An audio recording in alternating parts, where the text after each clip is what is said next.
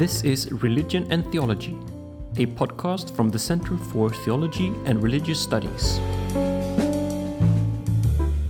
This lecture by Professor Silvio Ferrari of State University of Milan under the rubric The Christian Roots of the Secular State is actually the first lecture in a series with the name Beyond Secular Religious Division The Role of Religion in the Public Sphere in Polarized Europe.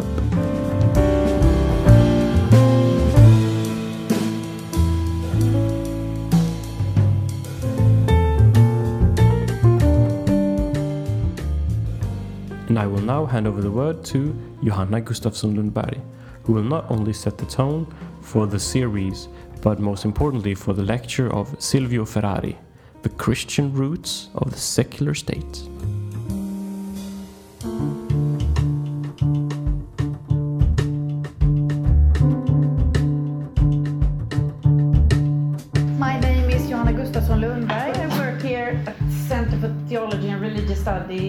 As a lecturer in ethics. And together here with Richard Bobrovitz, who's a PhD student in practical theology. Uh, we have organized this um, series actually of lectures with the title Beyond Secular and Religious Division The Role of Religion in the, in the Public Sphere in Polarized Europe. And today we're going to listen to the first lecture in this series. It's a pleasure and uh, wonderful to have Professor Silvio Ferrari here from University of Milan. And before we give the word and the floor to you, Richard will introduce you. Yes. With a couple of words. So Professor uh, Ferrari is one of the most renowned experts in law and religion, and uh, uh, he is currently uh, uh, Professor Emeritus uh, in law and religion at the University of Milan, and also at the University of Lugano in Switzerland. And uh, it's my great pleasure to introduce Professor Ferrari and this lecture, The Christian Roots of the Secular State. And I must say, personally, I am very happy to, to host Professor Ferrari because his article on the uh, bias in the European Court of Human Rights was actually the beginning of the idea for my PhD project.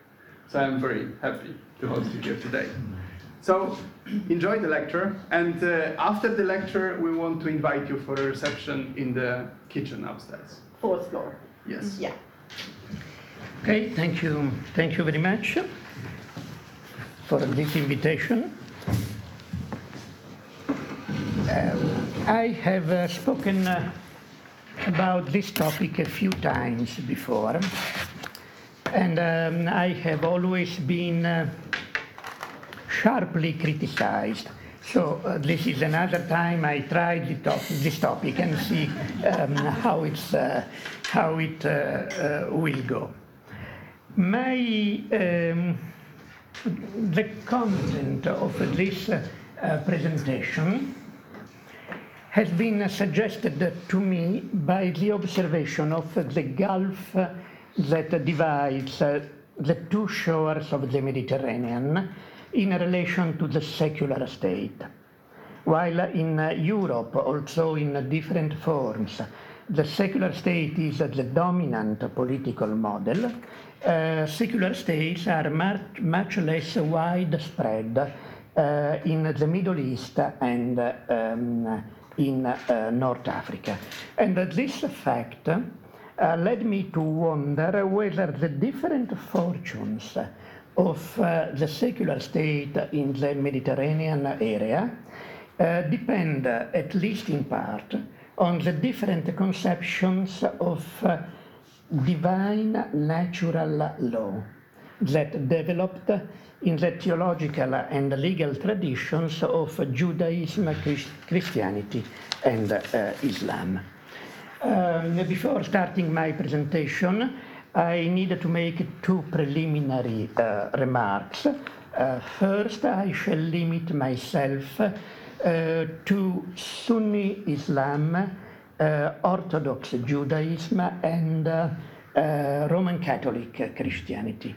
I shall not deal with the other currents of these three religions. Second, I'd like to stress um, that my intention is uh, purely descriptive. Uh, I want to explain uh, why uh, the Christian legal tradition, and particularly the Roman Catholic one, paved the way to the secular state, and uh, why the Islamic and the Jewish uh, legal and theological traditions did not provide an equally congenial habitat for this type of state. Um, however, I am in no way implying that one tradition is better than uh, the other, nor that the secular state is preferable to other uh, political models. This may be my personal conviction, but it is not the subject of uh, this presentation. Now, um, a secular state is uh, an expression um, that can have many different meanings, and in this presentation, I make use of it to indicate a state that grants its citizens the same civil and political rights independently from the religion they profess or do not profess. Uh, this, in my opinion, is at the core of a secular state. Uh, of course, I am aware that this definition needs to be integrated with historical and sociological perspectives, and that there are different types of secular state. Uh, however, from a legal point of uh, view, the uh, equal enjoyment of civil and political rights uh, provide a, a, basis to distinguish the countries where citizens uh, are granted uh, some basic rights irrespective of the religion they profess from the countries where citizens' rights are regulated according to their religious affiliation. Um, let me make an example to explain what I mean. In all European countries, two individuals professing different religions have no problem in getting married. They can perform a civil marriage, that is, a marriage uh, where the religious affiliation of the spouses is completely irrelevant. Uh, the same cannot happen in many countries on the southern and eastern side of the Mediterranean, where the civil marriage does not exist, and the regulation of marriage is largely um, attributed to the legal provisions of the different religious communities. In these countries, uh, when the religious law forbids the marriage with a person of different faith, uh, it is impossible to celebrate a valid marriage, and unless one of the spouses is ready to adopt the religion of the other, the only option left is the celebration of the marriage abroad and its recognition, when possible, in the spouse's country. Uh, similar uh, rules apply to uh, the regulation of divorce, inheritance, and other sections of family law. In my view, these states are not secular states because the legal status of their citizens depends on the religion they profess, at least in part. Uh, so my, my, my question is uh, why uh, is it so? Why uh, there is, is there this difference between the two sides of the Mediterranean? Why the secular state seems to fare much better in uh, Europe then in the Middle East and in uh, the northern African countries? Um, obviously, uh, there is no single answer to this uh, question. I shall try to provide um, a single piece of a wider mosaic. And the answer is the wider uh, mosaic. However, I shall uh, do this uh, focusing um, on the notion of uh, natural uh, law. Uh, many religions have elaborated a notion of natural law, but always in a slightly different way. I argue that the particular conception that of natural law that prevailed in Europe and later in the West, based on its Aristotelian and Thomistic presuppositions, facilitated the formation of the secular state more than the parallel conceptions that developed in the Islamic countries and within the Jewish communities. Um, in, in, in, different words, my point is uh, that all historical conditions being equal, a secular state was, was more likely to take shape in countries with a Christian religious background because of their legal tradition is more deeply influenced by a concept of natural law based on divine natural law. And to make my point, I need to start with a short explanation of the meaning of God's law in the legal traditions of Judaism, Christianity, and Islam. Uh, the legal systems of these three religions have, have in common the fact of deriving their legitimacy from divine will. They conceive uh, themselves as systems of law based on rules that uh, were, were laid down by God Himself. And God's law occupies a very central place in each of these legal systems.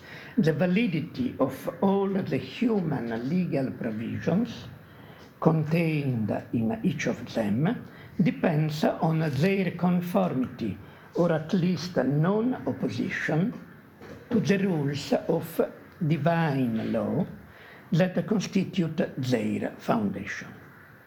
Uh, that is, the validity depends on the will of God and not on the will of man, as is normal in uh, all legal systems with a non-religious foundation. Uh, the main element of affinity between the legal systems of Judaism, Christianity, and Islam is that God's law is known by man through revelation. It is, in whole or in part, a revealed law. That is, the law is made known through the initiative of God, without whose intervention man would not have been able to learn the content of divine law. However, there is a significant uh, difference. While for the legal systems of uh, the Christian churches, not all divine law is revealed law, for the Islamic and, uh, in different form, the Jewish legal systems, divine law and revealed law tend to coincide. Uh, the importance of this difference, which uh, could seem uh, minor, is uh, great, and therefore it is appropriate to address it in more details. And I shall do this um, focusing on a specific point, the legal status of the other in each religious tradition. Every uh, religious tradition must face the problem of the other, that is, the person who does not share the fundamental tenets and uh, practices of uh, that uh, religion.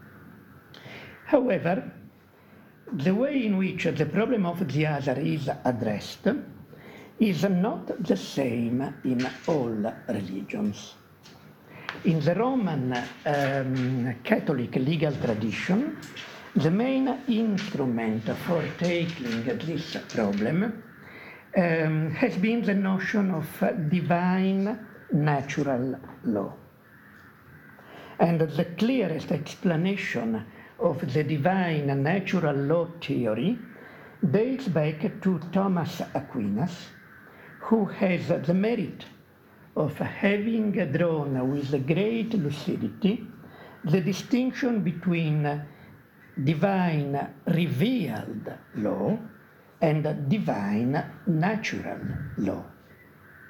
The first, divine revealed law, is given by God through revelation and cannot be known outside of it. That is, cannot be known, cannot be learned by man uh, only through reason. The second is also given by God, but through creation. Divine natural law is inscribed in the conscience of every human being as he or she is a person created uh, in uh, the image and uh, likeness of God. Moreover, second distinction, divine natural law can be known, also imperfectly, through the proper use of the faculty, of the rational faculties, which every human being has. Both laws are immutable, binding, and superior to human law, but divine revealed law rules over the lives of the faithful, that is, the persons, the individuals who have been baptized, while the divine natural law governs the lives of all men. Now, uh, an exam of all the discussions uh, of these ideas exceeds the boundaries of uh, my presentation. And so I shall limit myself uh, to just one remark concerning the role that divine natural law has played in the Catholic and to a certain extent Christian thought. The idea that at the time of creation, God gives every human person the ability to distinguish right from wrong through the correct use of reason has made it possible to establish an element of commonality among people of different religions and also of no religion. In this perspective, the other is not a lawless person or a person who has a law which is totally different from mine. On the contrary, he or she is able to perceive what is right and what is wrong, even if, without the aid of revelation and divine grace, he or she may not be able to live up to this perception. But this situation is common to every human uh, being. Sure, the conception of the universality of divine natural law did not prevent discrimination and also persecutions against the others. However, the doctrine paved the way to the idea that there is an area of rights and obligations that are shared, that is shared, the area, by all human beings, and that all of them, through the proper use of their rational faculties, may somewhat imperfectly recognize the universal value of these rights and duties. This way of addressing the problem of the other is not universal. Other religious traditions approach the same problem in a different way. In Orthodox Judaism, the concept of natural law is controversial, and the issue of the legal status of the other is set in terms that differ from those I have presented. According to the Jewish doctrine, before the law of God was revealed to Moses on Mount Sinai, the whole of humankind was governed by the Noah's commandments given by God to Adam and Noah. These commandments uh, prohibit blasphemy, idolatry, murder, theft and robbery, sexual misconduct, and eating a limb taken from a, a live animal. A seventh precept orders the establishment of courts to administer justice.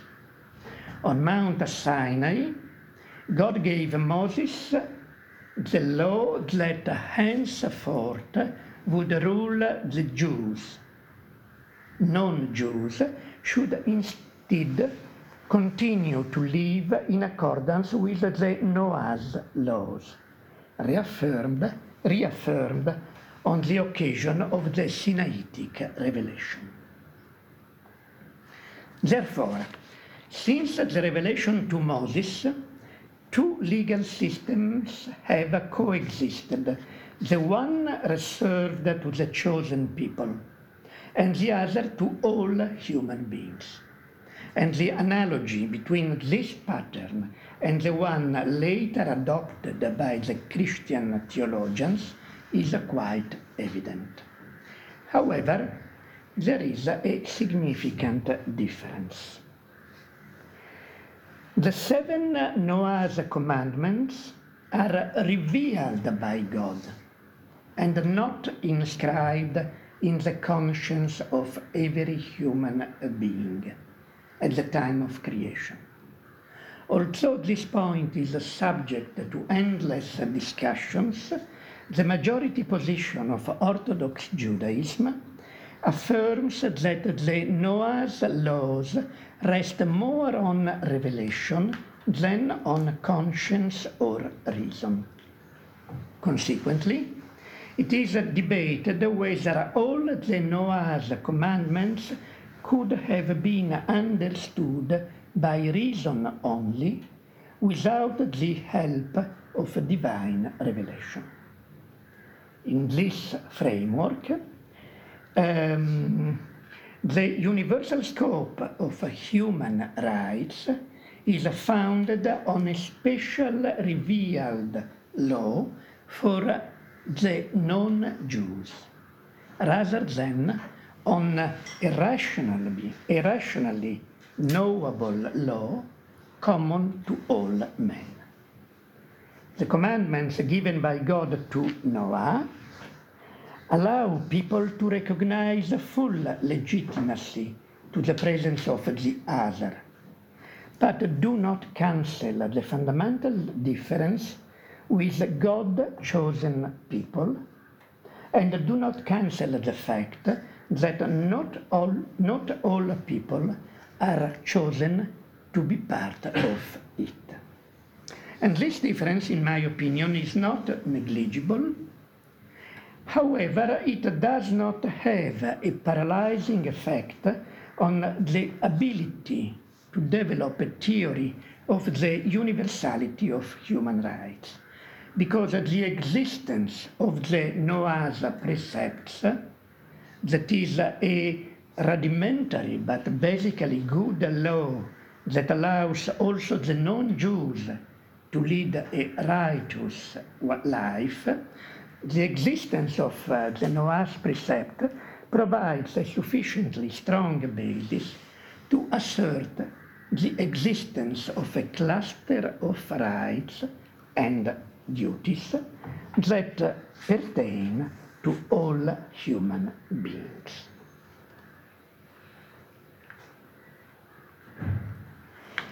The Sunni Islamic doctrine and jurisprudence address the same problem, the legal status of the other, in a way that is different both from the Jewish and from the Christian ones.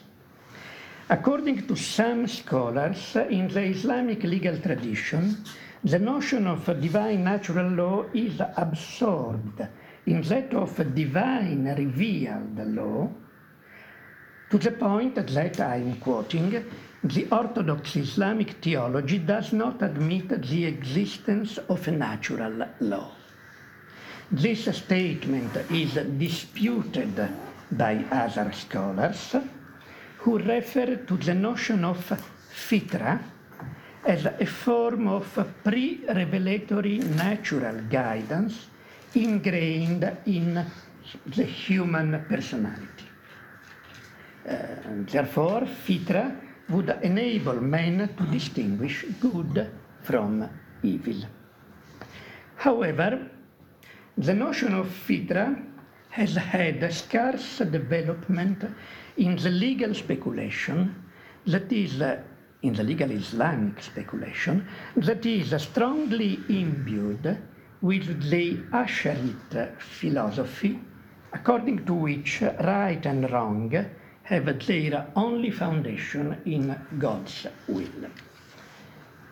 Now, to better understand this uh, point, it's helpful to recall briefly the story of the uh, Mutazilite theological school, which flourished between the 8th and the uh, 9th centuries in connection with the establishment of the Abbasid dynasty and the shift of the political center of Islam from Damascus to Baghdad. Uh, Mutazilites affirmed a very important principle the ontological character of good and evil. Believing that an act is good or bad in itself, and not because God has commanded or forbidden it, opens the way to the idea that there can be universal moral principles knowable through the proper use of reasons. And these theories have some similarity with those of Thomas uh, Aquinas and could have laid down the foundation for the development of the notion of natural law. But after an ephemeral success, the uh, Mutazilite theories were crushed by the reaction of the Hanbali traditionalists and the triumph of the voluntaristic doctrines of al-Ash'ari, the uh, founder of the most important theological school in Sunni Islam. Al-Ash'ari does not oppose a moderate use of reason in interpreting the sacred scriptures. However, to combat Mutazilite rationalism, he affirms the absolute freedom of divine will. Good and evil, Al-Ash'ari writes, are so because God has declared that a certain act was good and another bad. But God could have stated the opposite. For example, that killing and stealing were well, and then these acts would have been good. End of the quotation. Uh, Al-Ash'ari ideas prevailed, bringing about the decline of the Mutazilit doctrine in Sunni Islam and inspiring the work of a great jurist of the 11th century, Al-Ghazali. In a work significantly entitled in the Latin uh, translation Destructio Philosophorum, Al-Ghazali discusses the causal link between two acts and writes that, I quote Al-Ghazali, if one act follows the other, it is because God has, um, has created them in that fashion, not because the connection in itself is necessary and indissoluble. God has the power to create the satisfaction of hunger without eating, or death without the severance of the head, or even the survival of life when the head has been cut off. End of quotation. These statements leave little room for natural law. If it all comes to divine will, it is pointless to seek in this world a rationality that is intelligible to humans. In conclusion, following this way of thinking, it is better to rely fully on revealed law and try to build a relationship with the other through routes that do not require a non existent law of nature.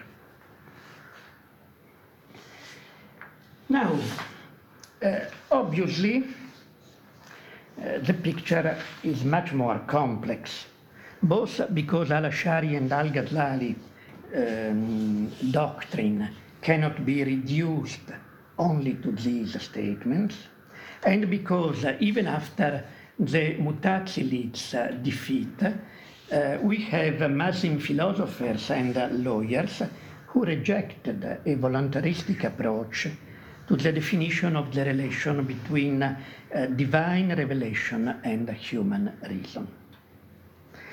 But uh, the most important point, uh, in my opinion, in my opinion, is that the Al-Ash'ari and Al-Ghazali voluntaristic theories are not foreign to Western and Christian thought.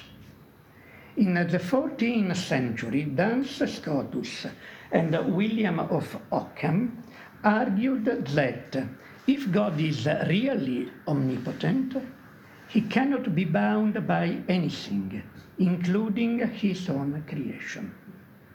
God's transcendence overcomes all human categories, and investigating nature to know God is a pointless exercise because human reason is unable to understand God who can be known only through revelation. The similarity between these ideas and those supported a few centuries earlier by al-Ash'ari and al-Ghazali is striking. To sum up,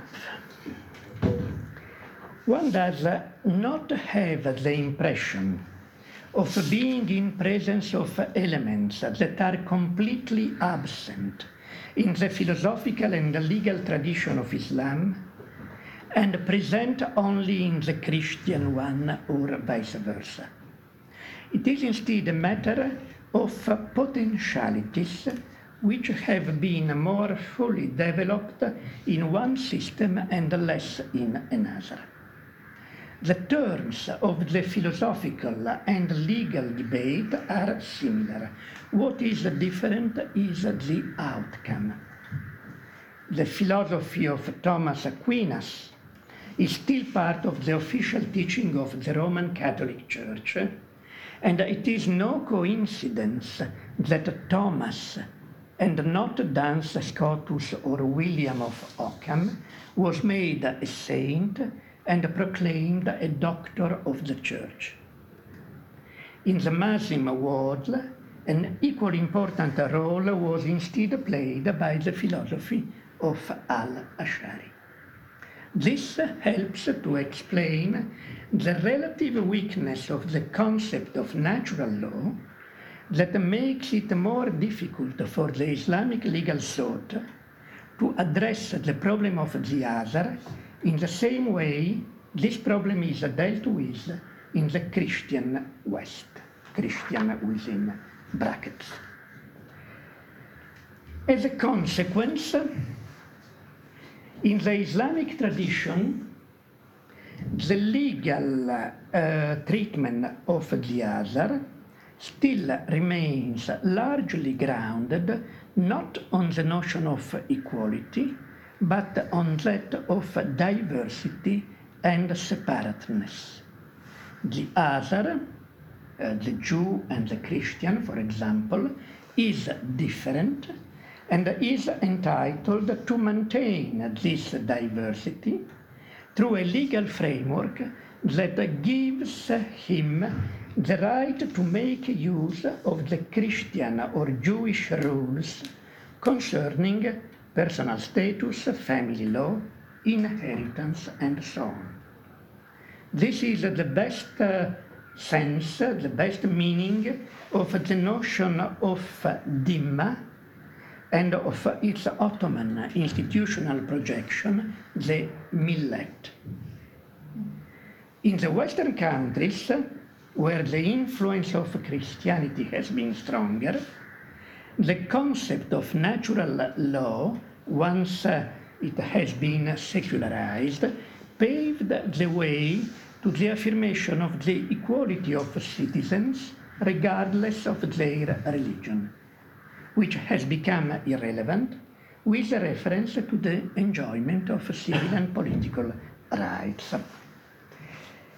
In this perspective, in the Christian uh, Western uh, perspective, the others, the Jews and the Muslims, for example, can be included in the national community in terms of substantive equality exactly because their religious affiliation has become completely irrelevant. On this point, the Jewish legal tradition is closer to the Islamic than to the Christian one. A couple of examples may be helpful to explain this statement. For, it, for example, it is significant, in my opinion, that Israel has maintained the millet system, also much reduced in scope, that Israeli, the Israeli state inherited through the British mandate from the Ottoman Empire. And as already noted, in Israeli law, there is no civil marriage, another element that brings Israel closer to the countries with an Islamic legal background and distances Israel from the Western countries with a legal tradition influenced by Christianity. Paradoxically, a growing number of political scientists and lawyers deem that the Islamic and Jewish approach is more modern and, above all, more suited to dealing with the cultural and religious transformations of the West than the Christian one. But this is another matter, and I shall not enter into it. However, without taking into account another last element, what has been said up to now is not enough to explain why the secular state developed more fully in the countries with a Christian background than in the countries with a Jewish or Muslim one. This missing element is related to what happened in Europe in the 16th and 17th centuries. After the Lutheran Reformation, large regions of Europe were plagued by wars of religion that set Catholics and Protestants against each other for over a century. Wars of religion were a novelty in Europe, and they could not find a suitable place in the theoretical framework into which war had been considered up to them. The Protestant Reformation had shattered the common religious horizon of the medieval period when most Western Europeans believed in the same God and recognized the same religious authority, the Pope. Wars of religion were fought by each opponent in the name of a different God, and the Pope was no longer a super partes referee, but had become the head the leader of one of the conflicting parties. Therefore, these wars could not be ended by appealing to the judgment of the Pope, uh, which had been possible, at least in principle, during the Middle Ages. A new way out had to be found to put an end to wars that seemed endless. Two solutions were found for this problem. One short term and political in nature, the other long term and philosophically oriented. The first, the short term and political, consisted of the application of the principle of the principle cuius regio eius et religio, which through the forced emigration of religious minorities led to the creation of religiously homogeneous confessional states. Although this solution cost considerable religious cleansing, it had the merit of putting an end to civil wars. The second solution was found by the philosophical and long-term one, was found by Grotius and expressed with the famous saying, Etsi Deus non daretur. It took almost two centuries to transfer Grotius' intuition from the world of philosophical speculation to that of political action. But in the end, this principle inspired the secularization of the public institutions that took place in much of Europe during the 19th century. Uh, Grotius' proposal, therefore, requires a more detailed examination. Uh, the problem Grotius had to solve was a religiously motivated conflict. If a peaceful society had to be rebuilt, the starting point could no longer be religion, which had to be confined to one's private life. A new starting point was required, and it was found in a natural law integrally founded on God's rationality and therefore fully accessible to man's reason. In other words, to make a peaceful coexistence possible between Catholics and Protestants, Anglicans and Puritans, etc., politics, the law, economy, and the other areas of public life had to be secularized, placing them under the exclusive control of reason and philosophy, and freeing them from the control of religion and theology. That is, these areas politics, law, etc., of human life had to be conceived and regulated etsi deus non daretur. The center of gravity of religion is shifted from the public to the private life. And at the same time, the center of gravity of public law moved from divine law to natural law based on reason. My point is that, this process, this development was possible only because of the central place the doctrine of divine natural law had gained in Europe during the Middle Ages and early modernity.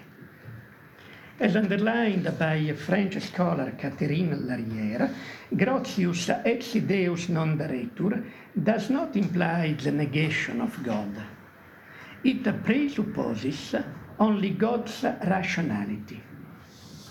In a perfect opposition to al-Ash'ari voluntarism, Grotius writes that, I quote, just as even God cannot cause that two times two should not make four, so God cannot cause that which is intrinsically evil be not evil.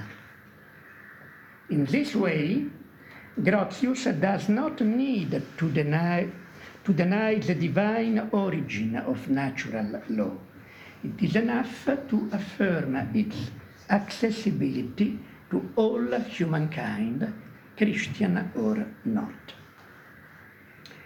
It is obvious that Grotius' theory constitutes a major departure from the traditional Roman Catholic doctrine that affirms the human human inability to grasp in fullness and with certainty the content of natural law because of the original sin. And in this way, the traditional Catholic doctrine justifies the need for the church guidance in interpreting divine natural law.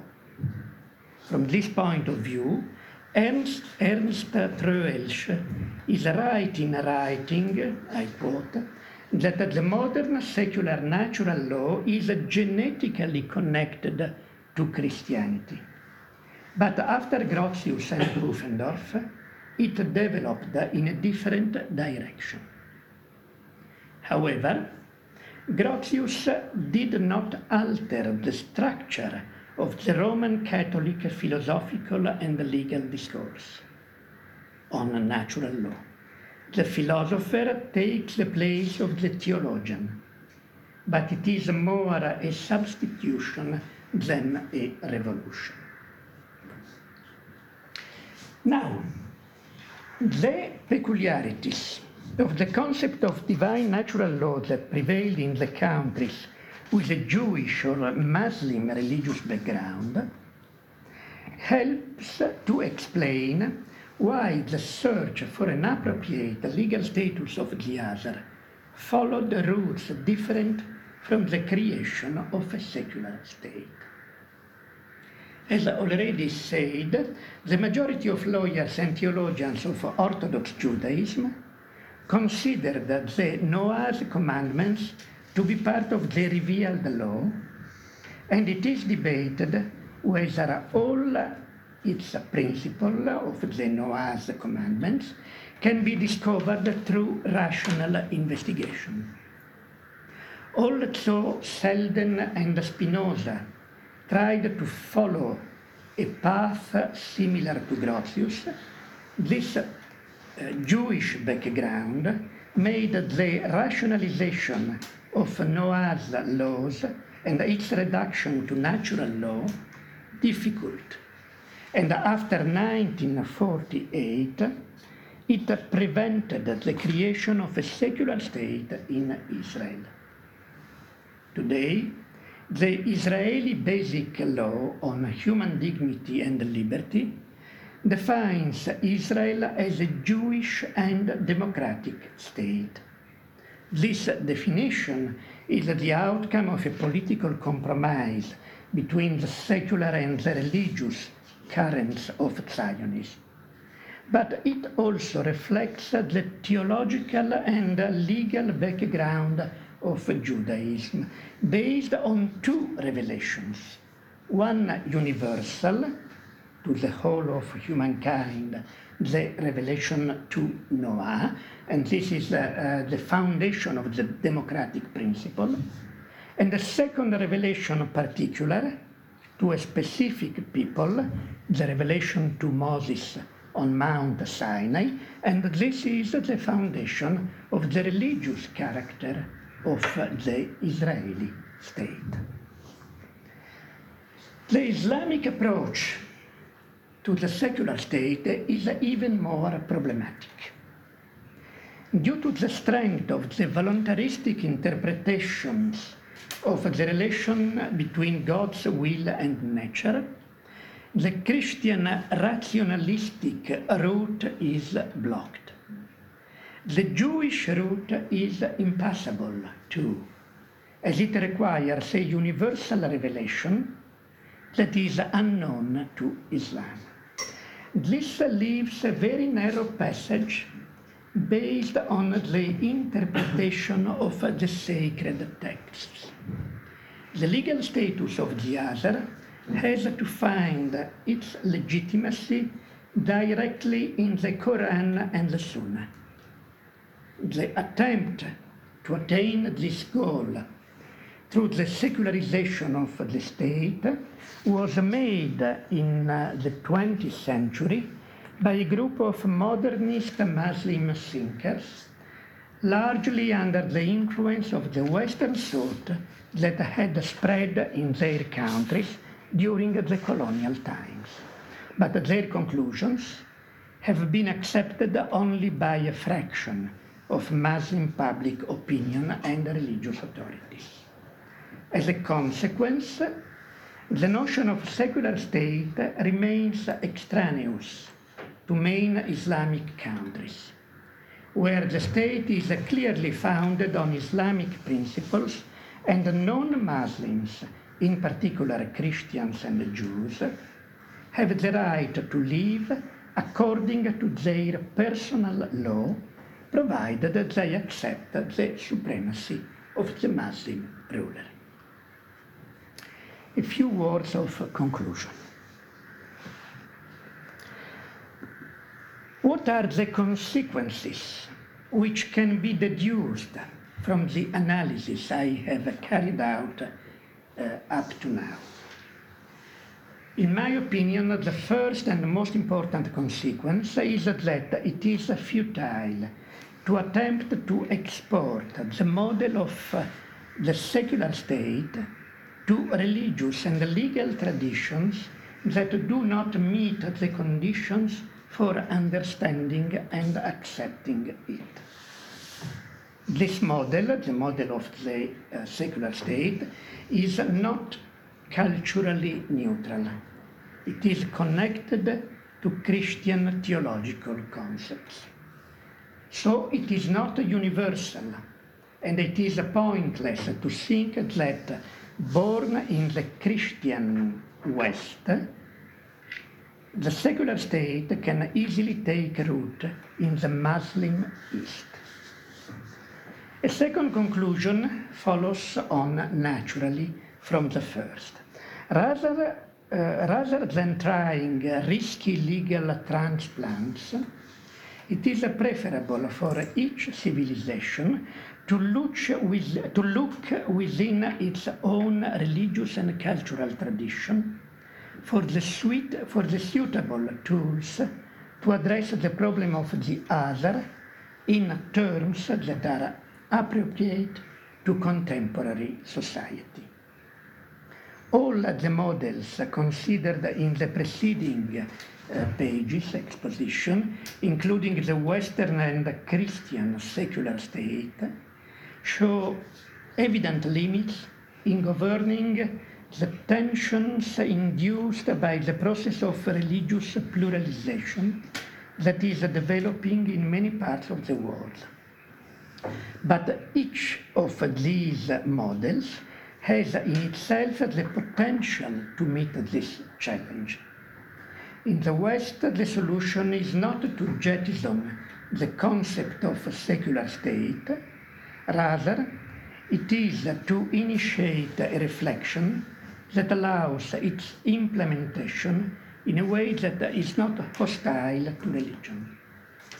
In Israel and in the Muslim countries, the problem is not to give up their model of state, but within it to guarantee freedom and equality to people who do not profess the Jewish and Muslim religion.